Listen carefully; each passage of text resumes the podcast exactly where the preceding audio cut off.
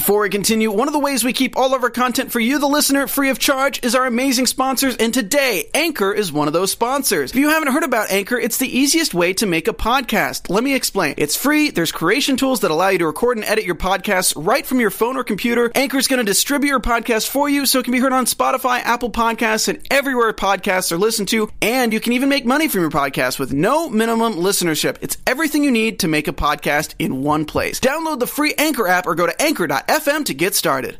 Joker movie begins its box office domination by crushing October Thursday records. We're breaking down the Birds of Prey trailer, and James Gunn teases the beginning of his next little project. Oi! Oh! Let's go! Today on DC Movie News! Welcome to Popcorn Talk, featuring movie discussion, news, and interviews. Popcorn Talk. We talk movies. And now, here's Popcorn Talk's DC Movie News.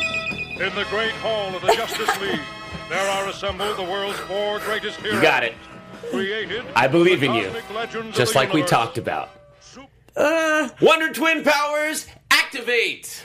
form of Lake Winnipesaukee. Form of a jet ski!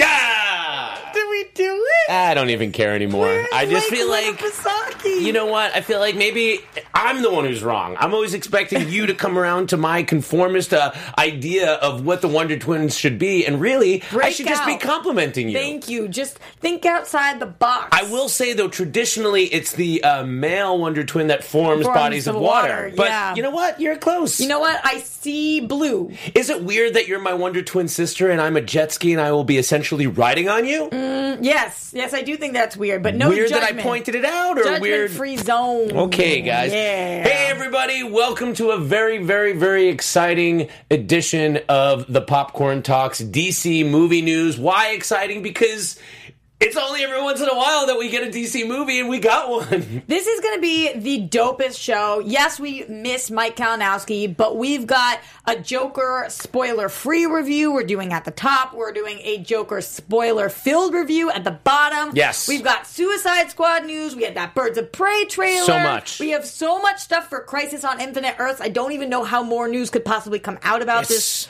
It's just a, a big news here uh, uh, on and I would like to talk Big week. Titans. I would like to talk Titans I know too. you want to talk Titans. I love talking Titans. Titans. Um, why am I? I'm, I'm, I'm, I'm, I'm, I'm, I'm, I'm, I'm, I'm, who cares who I am? I'm Adam Gertler. I care. I'm here. I'm excited. I can't even get the words out of my mouth. I'm joined by the crown jewel herself, the worst Wonder Twin, Roxy Striar is here. If I'm the worst Wonder Twin, then why do you want to ride me so bad, Adam? Mm, Just let that sit there. so, Sitting there. thanks to Roxy Striar, I was able to see Joker on Tuesday night at a screening with a lot of people that you recognize from other TV pundit kind of sites and stuff like that. For sure, it was an excellent screening environment. There was a lot of the people that you guys go to see their reviews and reactions to the movies. But luckily, all three of us were able to go. So thank you so much to Warner Brothers and DC, especially Sarah and Liza, Marlena over there. We really appreciate the love and support.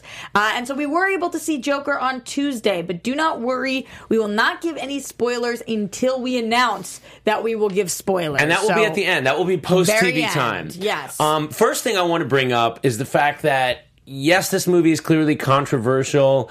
Um, the reviews are coming out, and they are certainly mixed. I think probably more positive from from from uh, audiences.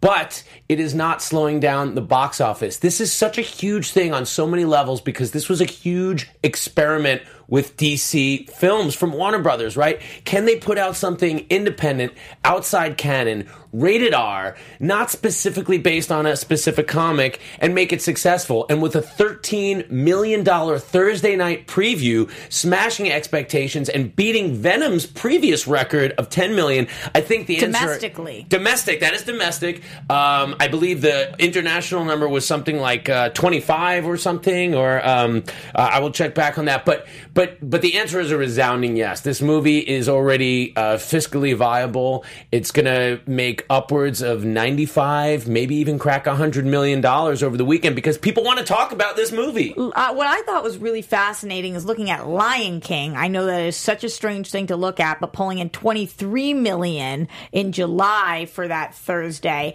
Thinking about the fact that this movie pulled in over half of what Lion King, the massive behemoth that is Lion King. So Joker is a movie to be taken extremely seriously here at the box office. So wait, wait. When you say wait, it, it did better in Thursday nights than um than Lion King. No, did? no, I'm saying it pulled in half of what Lion King Oh, did oh, on oh, Thursday okay, night, and that's huge. Right. Like Lion King, you think of Lion King as one of the biggest movies of the year, right? Yes, That is a- absolutely. that is a movie that went on to make over a billion dollars. Yes. So the fact that we're even pulling in half on that Thursday night, so we don't even need word of mouth. We it- it's not like Lion King where you could take all friends and family at all ages. This is a very specific group of people who can see this. Although Adam, I have been seeing horror stories about people taking their children to this movie. I don't understand why you would do that to somebody, but a lot of children uh, seem to slip into this theater. But wow, oh wow, is this a huge success for them on Thursday night with 13.3 million, like you said, bigger than Venom, a movie that went on to blow other comic book movies out of the water, despite having not the best uh, critic reception. So Yeah, um, I saw somebody in the chat roll just said, "Wow, it's going to be crazy if Joker makes more than Justice League." I don't think there's a big if there.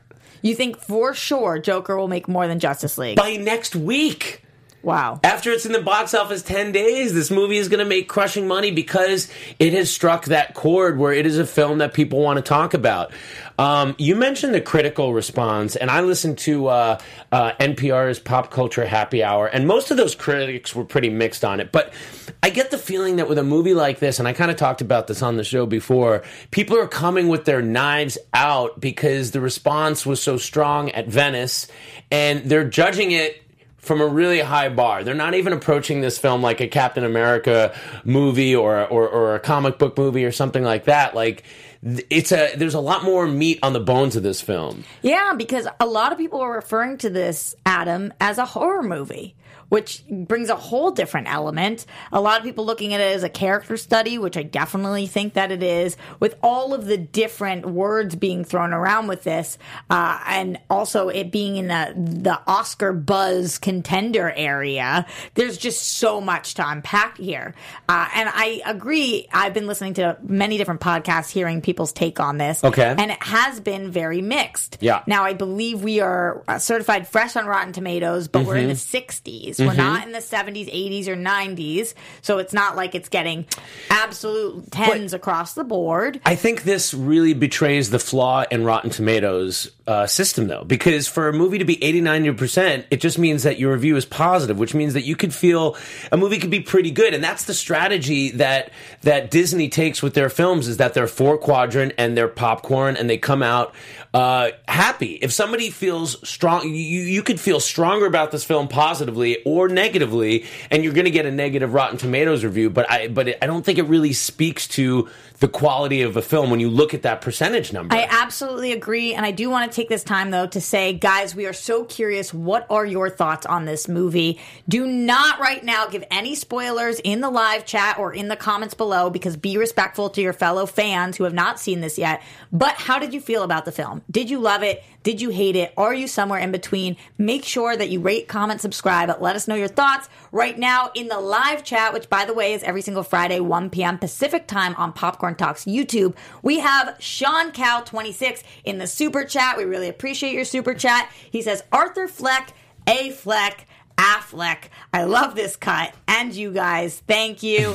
yeah, there's been a lot of uh, talk about whether Arthur Fleck was a reference to Ben Affleck, the name. I mean, it must be right. I think that there's no way they missed that, so that's kind of funny. Uh, also, other comments going on in the chat right now. Pocket Rocket Raccoon says Roxy is certified fresh for life, so I just wanted to make sure that that was clear to you, Adam. Pocket Rocket Raccoon is clearly not in the same room so, I am. Just so you're okay. uh, clear. But then you, Jax, did say that I'm not a Wonder Twin. So you know we- we've got both sides of the fence on this argument, just like we've got both sides of the of the Joker argument right now. To me, what I'm hearing from people who did not enjoy this movie, Mm-hmm. Adam, is that it's too disturbing for them, or that it didn't need to get made, or that they didn't think that this movie uh, ha- had that feel good thing they were looking for. Not from Feel-good a, thing, oh, yeah. Not from a Joker movie, but from movies in general. I am on in such a different camp than that, and I, I would love to hear from you as well. But to me, this movie was brilliant. This movie was strong. This movie made huge choices. It had incredible direction and performances. The soundtrack was out of this The world. score was The score incredible was incredible, and the soundtrack, yeah. Uh, I just I loved this movie. I did feel icky as crap. Yeah. And that was the point. So uh, definitely fresh in Roxy's camp. How about you, Adam? this is a really uh, um I've been really critical every time they say they're making a film about a villain, right? Because usually what you get is an anti-hero story. Uh, Suicide Squad, Venom, you know, they're heroes in their film. This is a film about the making of a homicidal murderer. About if Batman Begins is, is sort of asking the question, how would Batman work in the real world? Even though that trilogy had a Joker, this to me is much more like a Joker Begins. How would that happen? If somebody is a homicidal maniac and dressing up as a clown, how would that play out in a real world. For most of this film, I'm not thinking there's a Green Lantern in this world, okay? I'm not even thinking there's a Batman in this world. By the end of the film, I'm begging for Batman. Like, I need a hero. Uh, Save us. Yeah, I this need- is scary. yeah. Um, so I think this film succeeds in making um, a hero that you, a, a villain that you do feel sympathetic for in the in the beginning, but then you don't. And the question is, and the reason, you know, people are saying like, did this need to be made in this environment? And I thought, well, listen, let's look at like the biggest villains that we have that you can compare the Joker to, which is like a shooter situation, right? Awful, right? This this rash that we have of people who are mentally ill going in and shooting up schools and shooting up public places, right? It's terrifying. Um, but nobody is born e- evil, and a lot of people are attributing that to mental illness. So that's the allegory that this film film poses. This is like saying, like, here's a mentally ill person that, for whatever reason, falls through the cracks and ends up doing incredibly vile things. And and I think the same is probably true with some of the biggest. Um, you know, uh, Villains on the planet. the villains that we've experienced, and I'm not talking necessarily about like organized terrorist cells or things like that, but these individuals that are operating. Um, There's that, comments that in the chat talking about Schindler's List right now. Alan Rousset mentioned, so we're talking about the Hitlers of the world, Mm-hmm. Right. the people, the real life people who end up becoming these horrible villainous characters. it's, it's speaking of. just an interesting thing. It doesn't mean that you're meant to feel sympathy for the person. I'm certainly not cheering for Joker in this movie. Um, you know, I'm not wanting him to succeed. I, but I mean, I, you know, I'm I'm a guy that read read comics for the heroes. You know, but this certainly creates an incredible villain story, and it's an incredible piece of acting. Yeah, I agree with that. Here's a comment that I want to respond to because we're getting this a lot. Ivan Soto says, I don't want a Joker that's sympathetic. To me, this movie, in no way, shape, or form, did that. I, at no point, was sitting and thinking to myself, He's the good guy. I feel awful for him. That Yeah. was not what this movie did. That is not how I interpreted it. I ins- I so so don't think that this movie was created to make us feel bad for him or feel sympathy for the Joker. And I don't understand how you could walk out of this movie feeling that way based off of what ends up happening. So I, I know, but people have been talking about does this movie humanize him? Well, let's break that down for a second. He's not from a different planet. You know, he's not an, an alien. He's not of a different species. He is a human. So it talks about how he became who he is. Absolutely. Humanize him? No, because that means that we're feeling that sympathy, that empathy, and that's not what it sets out to do. It Well- does show his human path to becoming this villain, but it does not make us feel and or at least did not make me feel like, oh, I'm rooting for this guy now at all. You know, and I think, and, and I certainly respect your opinion, Roxy, your opinion, anybody's opinion. I, I would, sure. I would encourage us to be able to have a different opinion about a movie, about a piece of art, about a political candidate, and be able to go back and forth and listen, to open your ears and listen to the other person. So whether it's empathy or apathy, as somebody pointed out in the comments, I'm interested in understanding why someone is going to stand in a hotel room and open fire on a crowd of innocent people. Okay. Do I think they're a good person? Do I sympathize with them? No, but I think as a society How did it happen? how did it happen? Why did it happen? And how we can how can we stop it? So what good films do, do what science fiction always d- does is makes us ask the questions that are most challenging in society through a fictional allegory. Here we're using a comic book character right? Something that we can relate to something that has existed a character that's existed in fiction for 40 years. And i know that the critics of this film are saying well yeah it really hits it over the head and yeah it's overly derivative of king of comedy. But again i think that's unimportant. Is it the best movie ever? No. But it's it's it's it's it's a strong swing at a, at a genre that doesn't get taken seriously all the time. Today's comments by Martin Scorsese uh, point that out. Like a lot of people think of comic book movies as like you know uh, amusement park rides, and Right. I, I see that point of view. Um, and I, I enjoy going on those amusement park rides. I'm, I'm okay with that. You know, not everything needs to make you hurt. Not all art needs to make you feel uncomfortable as this film does.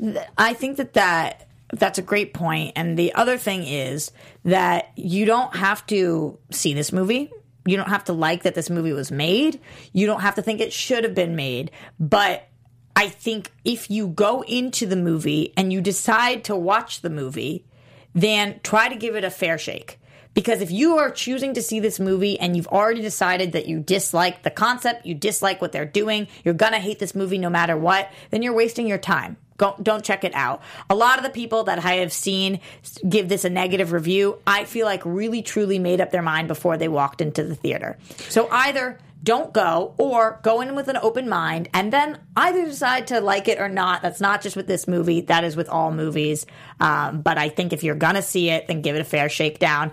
Same with me when I go and see for work, I'll see Mel Gibson movies, right? You guys Yeah. know how I feel about him. You're but- going in with a bias, but, which yeah. but I but when I decide to see the movie, I think I have to check that at the door. If I'm gonna review the movie, if I'm gonna see the movie and honestly see how it is, then I have to leave that bias at the door. And it's the reason why I gave Hacksaw Ridge an excellent score because the movie is fantastic, regardless of what I thought about the creator. So this isn't that same issue with the creator, but with the content, check your bias at the door if you're gonna go see it and talk about it. I agree, and I, I do want to um, do bring up what our uh, partner in crime, who's not here, Mike Kalinowski, and apologies to you guys. He's just really busy with work right now.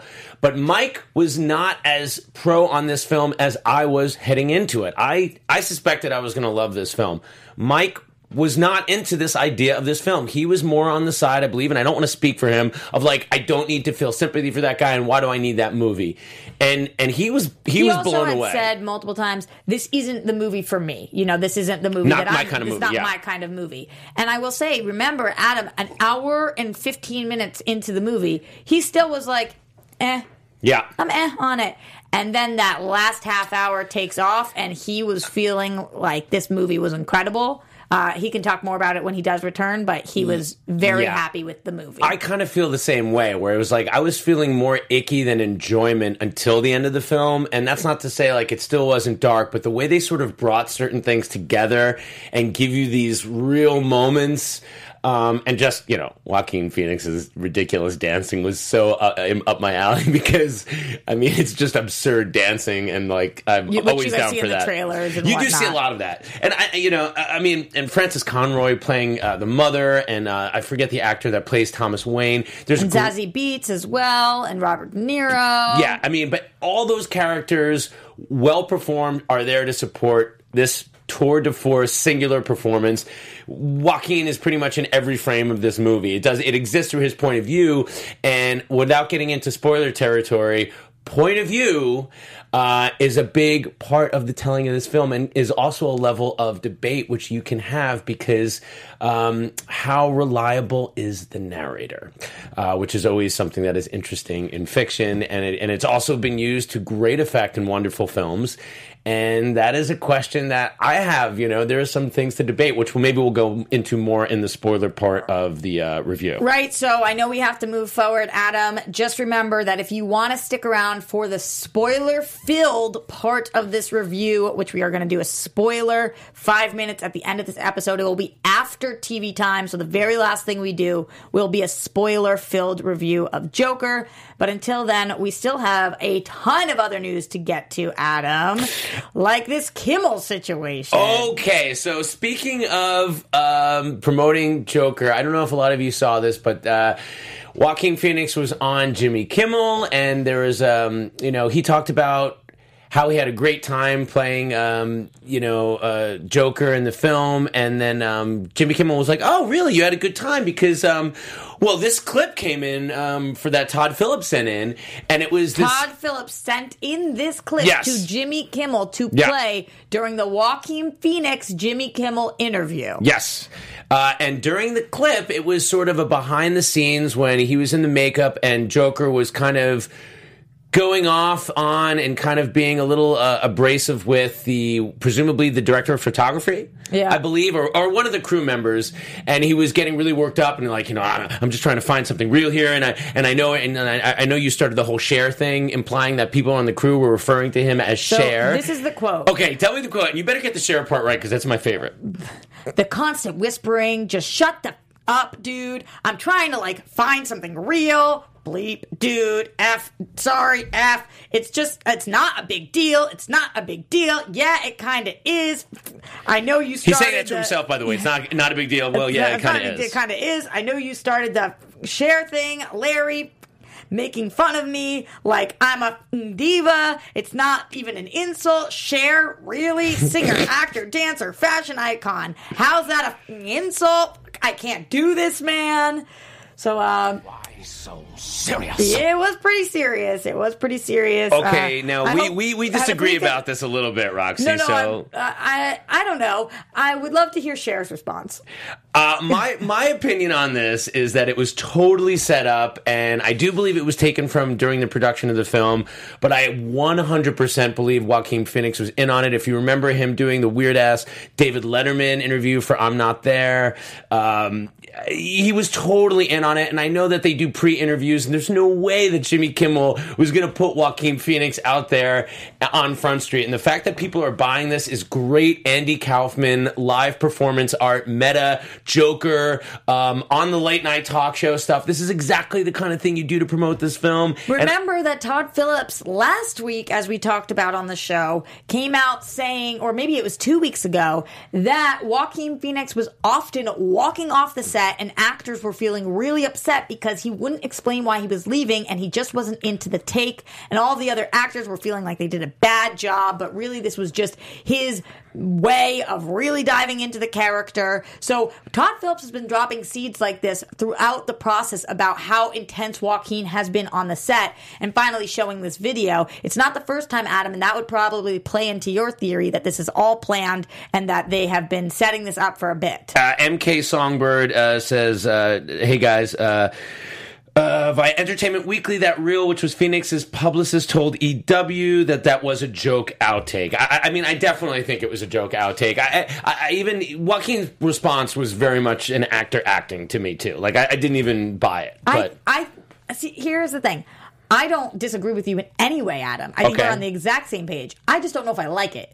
I don't know if I like the move. I think that, it, like, trying to trick but but don't you think that a lot of this audience stuff? into thinking that this is how he is on set. I just don't know. But it's very meta, and I think even the, the the Todd Phillips like nasty comments, I think all of that just really helps the bottom line of this movie. Possibly. I and mean, I, we I saw really Thursday. think I think what we're seeing from Todd Phillips, you know, saying that comedy's dead and all this. I, I mean, maybe I'm buying too into it, but I think this is all. And look at the results. Look at the box office for this film, which is a relatively low budget film. I, I mean, I think everybody's played into their their hands on this one. That's really true. Uh, you know, Adam, though, it, what's crazy about this week is we not only had a movie to discuss, but we also have a trailer. So I feel like we got to get to that. Yeah, because you know, with this movie opening Friday, I guess they have to release the trailer, and we talked about this. We actually nailed it dead on on the Dead show on. where we said, "Oh, before it," which we got a little something before it, but the real trailer for Birds of Prey came blown. here. Uh, we actually have a trailer reaction that does feature Mike Kalinowski, um, and you could find that. Ryan, where can they find that trailer You can reaction? find that on the Popcorn Talk YouTube channel. It was uploaded two days ago, I believe. I love how well our trailer reactions have been doing. That you guys care about seeing how we react to these. This is freaking awesome. Yeah, you know, and I sometimes feel bad that there's like not a lot of talking because like when we do them, at least when I've done them every time, it's the first time I'm seeing the trailer. That's so what. That's why I didn't do one this time. I had already seen it before I realized Uh-huh. that we had to do it, and I I don't want to be inauthentic. So I love. Because then love it's a commentary and not a reaction. And I love that there's not a lot of talking. This is genuinely us watching the trailers. So, based off of that, Adam, to me, it seemed like you guys both were in on this trailer. Yeah, but yeah. not blown away by the trailer. I think that's totally fair to say. I think a lot of the suspicions I've had about this movie is that it was was going to be kind of Deadpool like, and that Harley Quinn was going to be narrating to us, the audience, in the same kind of way. breaking of the fourth wall. Breaking of the fourth wall. Um, now, I guess it's a little different if it's done with a voiceover versus someone being on camera and like looking at you, which I, I suspect it will be, and that's why we heard like some people were criticizing it for being too much like Deadpool, but. That's a trope that existed in comics. Like I remember in the John Byrne run of She-Hulk, that was the first time I saw that done in a comic, where She-Hulk, where they did a more comic take, uh, more you know, sort of funny take on She-Hulk uh, in the '90s, I think, and like she's talking to you. So we've seen it before. I don't think it's a ripoff of Deadpool. I think it's a it's a it's a viable trope. People are going to compare it to it. Uh, I, I think the trailer was very Harley Quinn heavy, um, but I also think it, Fabulous emancipation of one Harley Quinn. yeah. Um, and I think I was telling Mike this too. I think like it would be too much at this point to really get into like who's Black Canary and Huntress because nobody knows who those people are. We know Margot Robbie. We know Harley Quinn. We're gonna meet the Birds of Prey, and they're gonna be a huge part of the film. And we're gonna get more trailers as it comes on. What do you think? I felt like this trailer was totally solid, not great. There was nothing about it that made me say, oh, previously I was on this level of excitement for the movie and now I'm on the next level. I just kind of stayed where I was, which is fine. Uh, I think that the next trailer has a little more pressure on it to say, uh, this is why you need to see the movie. The thing that I was most excited about, though, Adam, is we've talked about it on the show before with Ewan McGregor. A lot of people were nervous that Ewan McGregor's black mask was going to be too flamboyant, that Right. it was going to be a caricature of somebody of the LGBTQ community. Right. And I felt like from the very few snippets that we saw, that Ewan McGregor did an excellent job and that it was not too flamboyant in any way, shape, or form. So whether it was reshoots like people were claiming it was, or that was the original performance in general, I just think that I, I was really happy that we did not see a incredibly over the top Ewan McGregor LGBTQ plus performance. That was too camp. Some might say. some, I'm not gonna- some, some might. Some might. Those people don't live on this side of the pond, but some might. Um, I will say it moved the needle for me in a more positive direction for the film. Um, Oh, good. Uh, so you know, microscopically, not not a tremendous amount, but I'm I'm excited for this film. I love the fact that the two DC movies in a row are a Joker film and a Harley film. Like we're we're we're in Gotham, but not exactly. You know, um, no Batman in sight. Still uh, two years away from actual Batman, but we know it's coming, which I think is so cool. Um, I also think now we're really starting to see the diversity in the styles of these films so that the one thing you're not going to ever be able to say about uh, a Warner Brothers DC movie is that they're always the same. They always have the same flavor. Which is the one main critique for Marvel movies for the last several years is that it's uh, it seems to be a Marvel film. This is another Marvel film. Right. The- they're kind of playing by their own game, their own rules, and like we've talked about many times again, Adam, hitting singles. Here's a single. Here's a single. Here's Yeah. like you know, we're just focusing on this one right now. Then we're yeah, focusing I on mean, this one. A- Aquaman was a knockout, blockbuster, huge success. A lot of people had problems with it as a film. Not one of my favorites, but a lot of people do like it, and I think that's great. I think Joker is going to be a film that some people are already saying it's their favorite movie of the year, and some people are th- saying it's terrible. I, I mean, that's great to have a film where you have people on either side. This is clearly uh, a female empowerment film um, that it appears to be uh, a caper with a sense of humor. If it can deliver great action, great humor um, with like all these female leads and and Ewan McGregor as a great villain. Man, I will be so Stoked. pleased. I will be really stoked. I, I just say like my expectations are still. I just don't know where they should be. You know. I agree. So yeah, that's pretty much my thoughts on that. I feel you on that. Well, another movie that's shaping up to be quite interesting that we've got a little bit of news and or an image for uh, is this James Gunn story, Adam. Yes. So James Gunn puts out a little picture. A oh. Let's go, uh, implying that they are about to go into production on this little Suicide Squad film. This is a, uh very reminiscent of Fyre Fest. Do you remember? What? Oh, because the orange tile. I saw it and was like, "Oh boy, oh, no. uh, we've got another one, guys." Suicide, the Suicide Squad is all one big scam. Doesn't actually ever take place. We've made it up. Come see our movie. You get there, and there's a bunch of ham sandwiches. Oh man, no, there's there's definitely going to be plenty of ham in this film with Nathan Fillion and Pete Davidson, uh, and this whole cast. I was also talking to Mike Kalinowski about this, who is, you know what? I'm really starting to get excited for this Suicide Squad film. I'm like, I've been excited since they announced James Gunn. I mean, this is this is really really exciting, and this is going to be in the same year that we get. Uh, the Batman. We're getting the Suicide Squad and the Batman in the same year. Right. So, like this trajectory for Warner Brothers DC, you know, um, next year we've got Birds of Prey and we've got Wonder Woman. The following year we've got Suicide Squad and the Batman and you know whatever other little smaller Vertigo, other kind of little things that we films end up doing. Yeah. So you did mention the "Hey Ho, Let's Go," uh, which is what the hashtag is, but also a reference to the Ramones song, Mm-hmm. um, and then the self-titled debut album, which helped kickstart the punk rock genre genre in the United States. So uh, a nice little nod to the Ramones for any big Ramones fans out there. Uh, I Um, think this is saying like we're ready. Was that was now was that one of the songs used in Spider Man? Because I know this the last couple Spider Man films have had Ramones songs. I can't remember if it was in that or not. I don't remember that taking place in the in Spider-Man, but maybe. I know it's going to have uh, a great soundtrack, whatever film comes out. And, and James Gunn has also been the biggest proponent recently of just like, hey, guys, shut up with your Marvel versus DC stupidity. Uh, success for one is good for the other. Um, this is a genre that's here to stay, and diversity within the genre is only a good thing. Um, but Boom. you know, some people really want to get territorial about their teams, you know, and like sports people are like that. I personally am not a sports guy, so I, I don't relate to it, but I, I get it. I, I, get am it. a sports gal, but I don't look at this as sports because it's not like there are 50 teams and you're that one's from your hometown. It's just such a different game. Yeah, yeah, yeah, uh, uh, uh, totally. Um, And and and it's also the biggest part is in sports one team wins. And you can't yeah, no, they can. No, in fact, if Yeah, one team wins, win if one team wins here, it's very bad for the industry. If you think about that, like if you have the biggest movie that comes out uh, of all time, and the industry box office sales keep going down, down, that is not good for so the sports- industry. The sports analogy never quite made sense to me because like you know, they could all win. We could all be victors. uh, somebody asked, "How was Joker's soundtrack?" Good soundtrack. A lot of Frank Sinatra in it.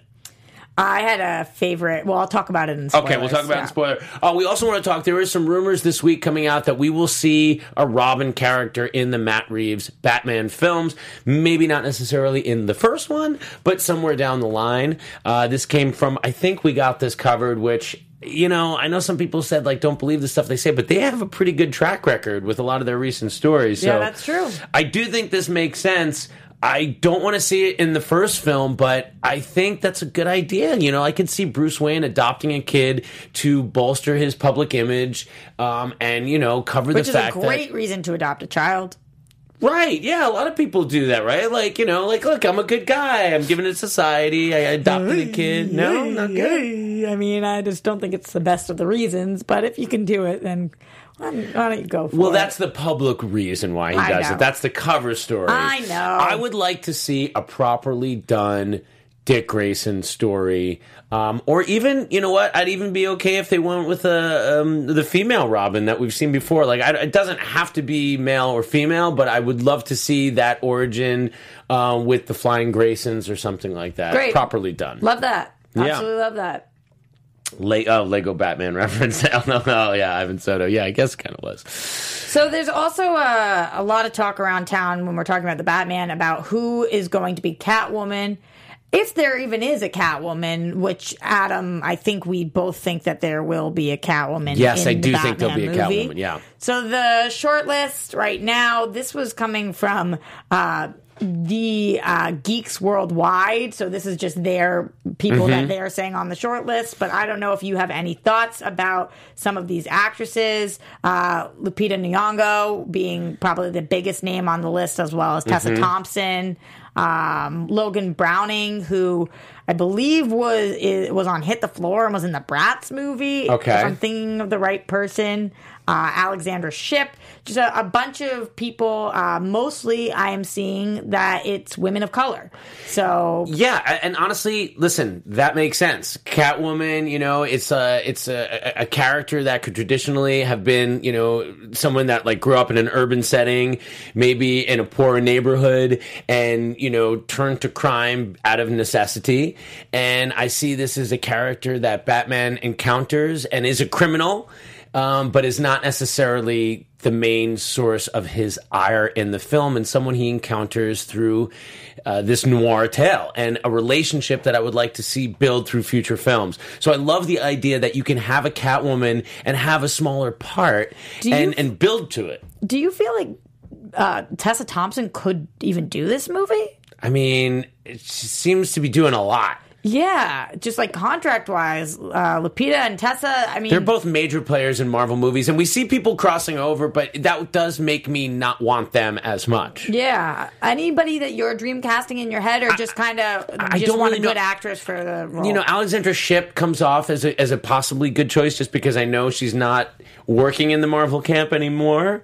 Um, but no, I, I, you know, beyond that, I couldn't really say. I know she's a good actress, and that's why I would say that. But um, I don't really have uh, any other personal choices. What about yourself? No, honestly, no stake in this game. Would be excited for just somebody who's good and looks kick butt, and uh, yeah, that that's how I feel. I would love to hear your guys' thoughts. So make sure if you're watching this later that you write in the comments on Apple Podcast or on YouTube, or if you're here in the live chat again Friday 1 p.m. Pacific time on Popcorn Talks YouTube.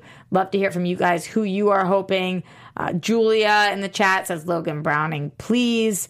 So some love for her. Janelle Monáe, Priyanka Chopra says Sky Patterson with a list of more. Uh, Zoe Kravitz, Cynthia Erivo. Zoe Kravitz. Zoe yeah. Kravitz Zoe says Kravitz Casey. is a good move. Black Bantha says Zoe Kravitz as well. I mean, Zoe yeah. Kravitz would be phenomenal. She would. She's got such a great look, and she like played that like super yoga instructor on Big Little Lies. She, yeah, she is crushing that role. Yeah, so I mean, this is a, this is a very physical role. Uh, I- I'm excited, and, and, and again, I'm excited for the fact that I don't think that because we're going to see all these villains that it's going to be overly crowded. I think they're going to be smaller roles and not necessarily like you know in a Batman Forever situation where it feels cramped, or Batman, you know, Batman and Robin, where they're just trying to get as many flashy colors out there. I think they're going to be like like characters, you know, in a noir story. You you encounter these different people that give you a different clue that take you further down the line to, to get to where you're going. different clues. Yeah, Gotta get to the exactly, exactly. Well, speaking of those clues, Adam, I know that we still want to get to our spoiler filled review, so we got to burn through some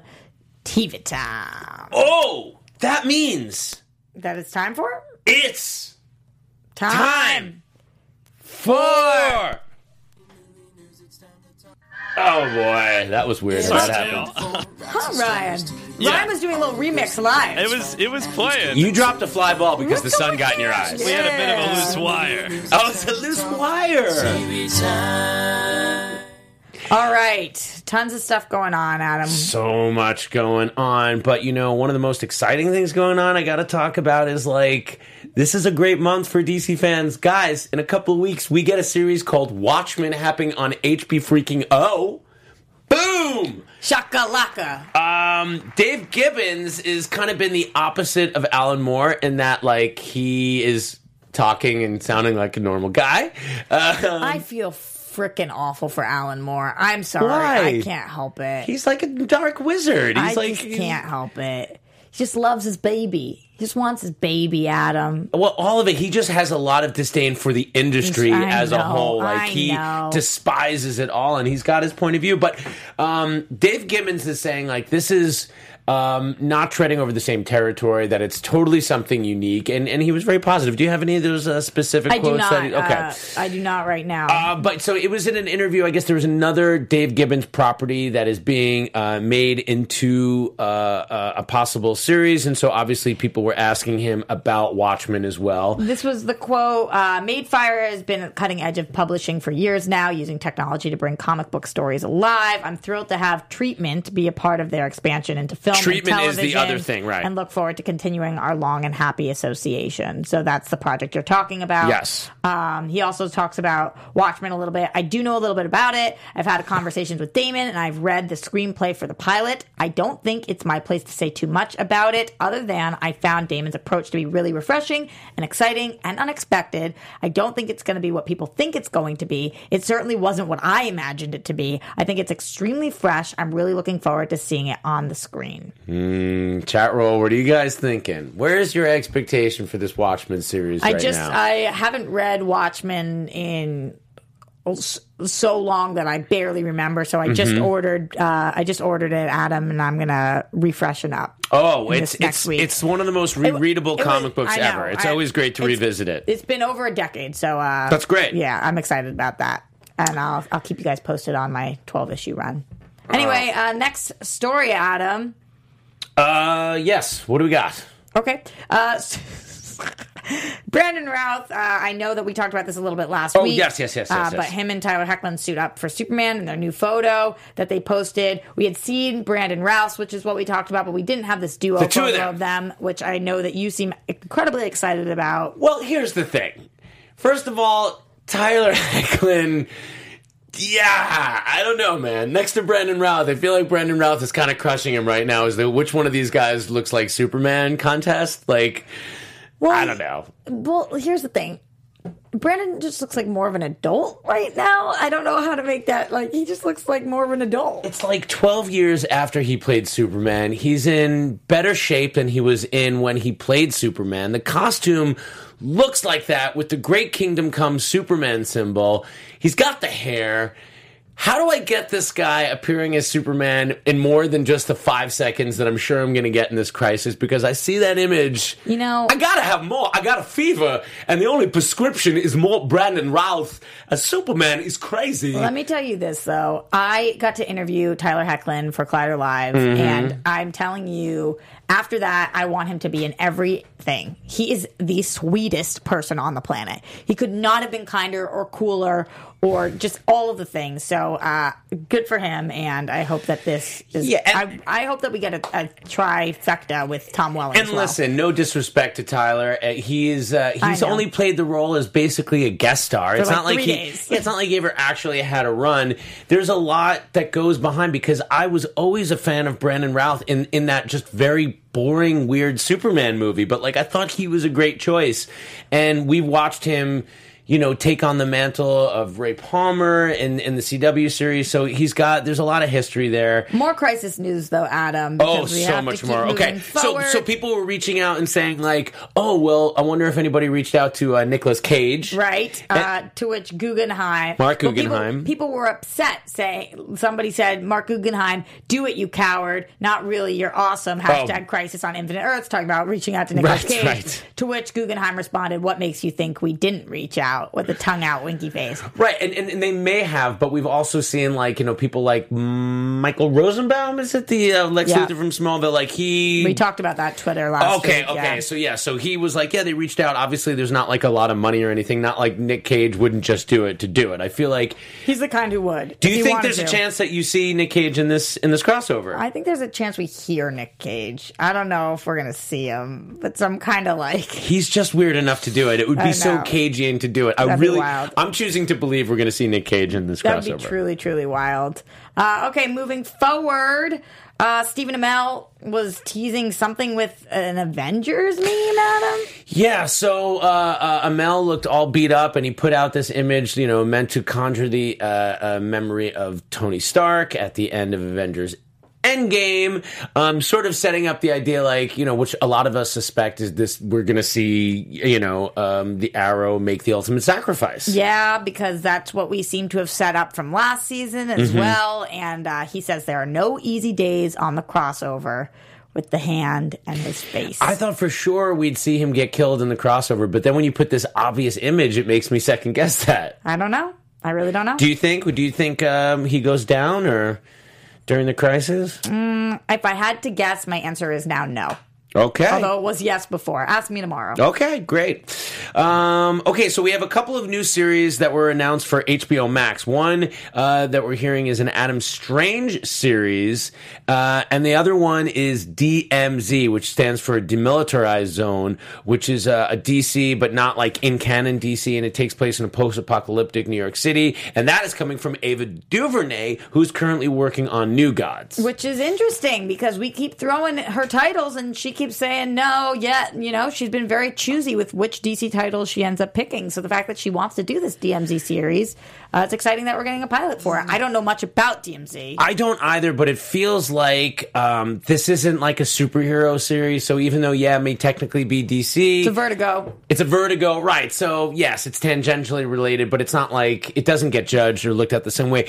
Uh, up until today, I was thinking, man, DC Universe is really doomed. They're not announcing anything new for DC Universe. And then just today, coming out of New York Comic Con, I heard about this Bizarro anthology series that was announced, which apparently Bizarro TV. yeah, Bizarro TV, which which is not necessarily about Bizarro me M Superman uh, enemy guy. No, it's being described as a mixed media series. Yeah, animation, live action sounds really kind of cool. Using a lot of like characters like Creeper and things like that. A showcase of experimental styles and creative voices and visions that will be a mix of live action and animation. And like you talked about with some of the characters. Very strange. Uh, interesting. yeah.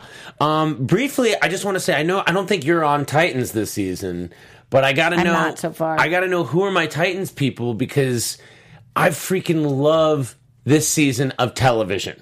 This is to me what a great um, superhero show can and should be on a TV budget. They unabashedly let them wear their costumes sometimes. Nightwing's taking a little long to get there. Um, the Deathstroke is so great. The, uh, episode four, um, the Aqualad episode, has one of the sickest beginnings to an episode of television ever. Adam, let me ask you this. Yes. I thought season one was fine. I love Doom Patrol. Thought Yeah. Titans was fine. Yeah. Should I watch Ti- Titan season two? Oh my God! Yes, because Titans, Titans season one wasn't Titans. Okay. It was like Dick Grayson and a couple of people. No, they're all together. They're in Titans Tower, um, guys. No, and it's great. They're they're, they're using their powers. Raven is sick. Starfire. Um, uh, Hawk and Dove are great. Like Jason Todd, it's it's great. I, I I enjoy it. I'd say like more. I haven't enjoyed a DC show this much since like you know maybe the first couple of seasons of Flash, which I thought were really great. But I certainly think it's up there. And then the fact Well- that it's more mature, I think it's great. I will say that the chat is super duper agreeing with you. But now it is time, Adam. It's not time for Titans anymore. It is time for our spoiler Spoiler alert! spoiler film review. So I'll give everybody alert. the next 10 seconds to tune alert. out. If you have not seen The Joker, if you do not want spoilers, leave now. Come back to this later on after you have seen it. We are about to spoil The Joker movie for you. Spoiler review. Don't let the spoilery digital door hit you on your spoiler butt on the way out this room. What he said. All right, Adam. So we just saw the Joker on Tuesday of this week. We have seen it one time, and we have thoughts on the Joker with the spoilers once again. How do you feel? spoiler at the end of this film, he's the Joker. That's a good point. Big spoiler. Spoiler. What we had talked about previously on the show. Oh, big spoiler So here. this is a real big spoiler. We had previously talked on this show about Arthur Fleck being the son of Thomas Wayne. which I was so against. which you I were hated it. incredibly against. I was okay with.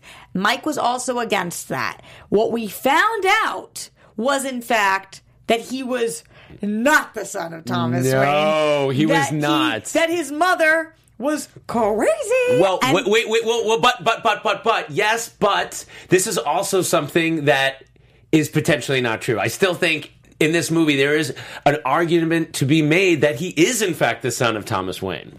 Well, I don't know if you are wrong, but based off of this and timeline wise, it wasn't adding up. Think about how old Bruce was in this. Mm-hmm. Mm-hmm. There, there must have been thirty year gap between the two of them. Sure, sure. But, and the reason I say that it's what I alluded to before was that this film employs an unreliable narrator, uh, much like we've seen in film like Fight Club, right? There are certain scenes that happen in this film that were accepted that later we realized did not play out as they actually play out. Scenes with Zazie Beetz. So. Uh, the Zazie Beat part worked for me so well. Did Yes. you like what Oh. they did with Zazie? Totally, because I was like, wait, Why was she into Why him? is she into him? What is she doing? This like gorgeous, educated mom. Oh God, when she was like looking at her with the kid and she does the gun to her head and then he does it, it was so beautifully awkward. That one part I do believe happened. oh no, that definitely happened. But then everything from there following. Yes. Um, also, I know that Mike, I want to mention because he was really excited about Alfred. About Oh, yeah. so that was like a cool little homage because I'm assuming who comes to get Bruce in that moment, Yes. is in fact Alfred. Alfred, Yes. uh, which was really cool. Going to the music when White Room Cream started playing, I thought that my body was going to give out. I had chills everywhere. Like by the time we get to that with the taxi seat or the Uh-huh. car seat, Oh my god, yeah. Oh, I you're talking about the end when he's I'm like being carted off. going in a white room, and I was like, oh, yes, like oh god, Adam, that part was effing well, well, phenomenal. what was so great about that is like you're like, who are these people? You know, crashing and like rescuing him out of this uh, car, and you realize, um, you know, it's it's his henchmen. It's it's not only just the origin of the Joker, but we're seeing the origin of Joker henchmen, and I think that is great because you're always like, you know, in the Batman '66 series, like, who are these people following this dude and why? Like, do they get a 401k? Right. Like, why are they into it? But I totally believed in all of the chaos that they made. At the end, when all of these people are there and they're lighting things on fire and they're Yeah. flipping the cars and they're putting Joker as the martyr on the, the car and they're Yeah. doing all that, I'm sitting there thinking, yeah. I see this. I see that they are freaking on his team. And like, it wasn't like, who are these people? It was like, I understand. I understand, they- but I also thought they were assholes. Oh, they're psychotic. They're Yeah, I also you- I wasn't like, them. yeah, they're right. I'm like, no, they're totally no, wrong. No, hundred percent. I just thought that it was it was at that point earned in the movie. It wasn't like, wait a second, these people would never have followed him. It was like, Yes. wow, this is what happens. And the, his his see, his on the talk show with Robert De Niro. That scene, Yeah. Uh, so, so that was the one scene I will say, like, man, they're keeping in this scene for a long time. Me too. I am thinking like, why are we here so long? Yeah, and then obviously it comes to a climax when he takes out Robert De Niro on live air. But uh, and that was one scene that does strain credulity a little bit because you're like, once this guy admits to these Why would murders, they come take him off? They would he But- would be carted out of there so quickly. They would have gotten De Niro and anybody else like- away so quickly. Do you feel like De Niro believed him though? I don't know if De Niro fully was like, yeah, this actually happened. I Because he was like, oh, so that was you? Yeah, he takes a, a, a weird switch and becomes this like journalist now guy, where he's like going to get to the bottom of it. I, I, I don't know. I, I thought it was really creepy, eh, creepy, and like as I said, because you know we've seen Joaquin Phoenix be on these talk shows like Letterman and be really weird. There was a meta aspect of that too, but. But what you're talking about at the end, when he gets knocked out of the police car and he gets up and he kind of takes the, the the blood and really recreates the the Joker grin, it was like, Ooh, it was so satisfying, but it was satisfying in a way that I didn't find like gleeful and like I'm rooting for him. I'm just like, wow, they they put the cherry on on top of that sundae. Sean Cal in Super Chat says, Mother Smother and Joker is born. I thought his relationship with his mom was such a key part to this movie it, because you're sitting there thinking, like, wow, th- they kind of like really love each other, the whole thing. And Yeah. then it just was like, So so then we realized that like it's actually his mother who was mentally ill and was put in a home and that and, and abused him as a child. What's the name of that actor from um, uh, um, Atlanta who he's. Brian Tyree Smith, and when he takes the the file. oh, like that moment, oh Mm-hmm. my god, the whole thing. A lot of great running. A lot of great running. A lot of great running. The train scene. A lot of great laughter in a movie that is not very funny, but the laughter, the way he did the painful laughter. So this guy, he's got this condition. Potentially, this neurological condition that he laughs, but he's. Do you think that's real or no? Real or no? I think it's real. I think it's real too. I, but listen, I don't want to necessarily. I'm not decided on all these thoughts about the movie. Like, you no, know, we just saw it one time. Right. So, like, did what even happened at the studio really happen? Like, did he really get caught at the theater and then we pick up in the asylum? Did the part in the streets with all those people, did he really get busted out of the car? I don't necessarily know. Yeah. Like all that great stuff, it's potential. It, it, it it's meant to, to because you introduce the unreliable narrator. You have to at least accept the possibility that some of those things didn't happen. Right. Like the scene where he gets carted away and then he gets broken out by these henchmen. Maybe that didn't happen. Or every time he's getting abused by random people in the train, the way that he sees it take place. his point of view. right. Like, t- is that really how this went down? Mm. I'm so not certain. Exactly. So those are some of the details, which is why I I I can't wait to see this film again. I'm going to see it with my girlfriend again, um, and there's a lot to chew Not a up. very romantic film, I will say. no, Adam. but she doesn't go to any comic book movie, so I got to take it where I can get it. yeah, hundred percent. Usually, I have to go with just my friends, um, but I I really did. Um, I would say the film certainly met my expectations, Oh, maybe, maybe one- even superseded them. The one thing that we're not talking about Oh. at all either is all of the scenes with the little person. oh my god! Oh, the clowns, his The other clowns. clowns that he works with. Adam. Yeah, that was That was brilliant though, because I just like, uh, oh, I felt I have never dug my nails into you more when so I was just like, oh, deliciously uncomfortable. Yeah. like, but I, I love in his mind he does have this like moral code. uh, You've always been nice to me. Yeah. Like, what the actual Yeah, at least at that point, because it does seem that he keeps escalating. escalating? Yeah, but at that point he's like, Yeah. But, but at no point is he like, don't tell anybody. No, No, no, no. No. He he knows. In fact, when he's going on De Niro's show, he knows he's getting caught. Like he just he wants to get away from these cops just to get. They, he knows that they're onto him for this murder that he did, um, and and and and also the idea that it. You know, we heard that this is not based on any comics. Clearly, there's at least portion of this based on Killing Joke, Joke, because yeah. he's trying to be a stand-up comedian. Yeah. Like that's where that was introduced. And all of that stuff was really interesting watching him prep for that and what we thought was going to be his joke on stage. and also so great in that like in that scene the uh, uh, unreliable narrator. We see him bomb but then we also see him kind of do well but that didn't really happen he didn't really do well Um, for people asking in the chat, no, there is no post credit scene. I made everybody stay, even though I we didn't think there was going to be one. no but great good music and definitely there's enough to digest that you kind of want to let it Sit there for a second. let it let it pour, pour over you uh, in the next week i'm sure you guys are going to see this film so we want to continue You guys to- have probably already seen it. Yeah, t- so- are we done with the spoiler portion of this? Yeah, yeah, we're done with the spoiler done with portion. the spoilers. We're done with the spoilers. We are back. No more spoilers.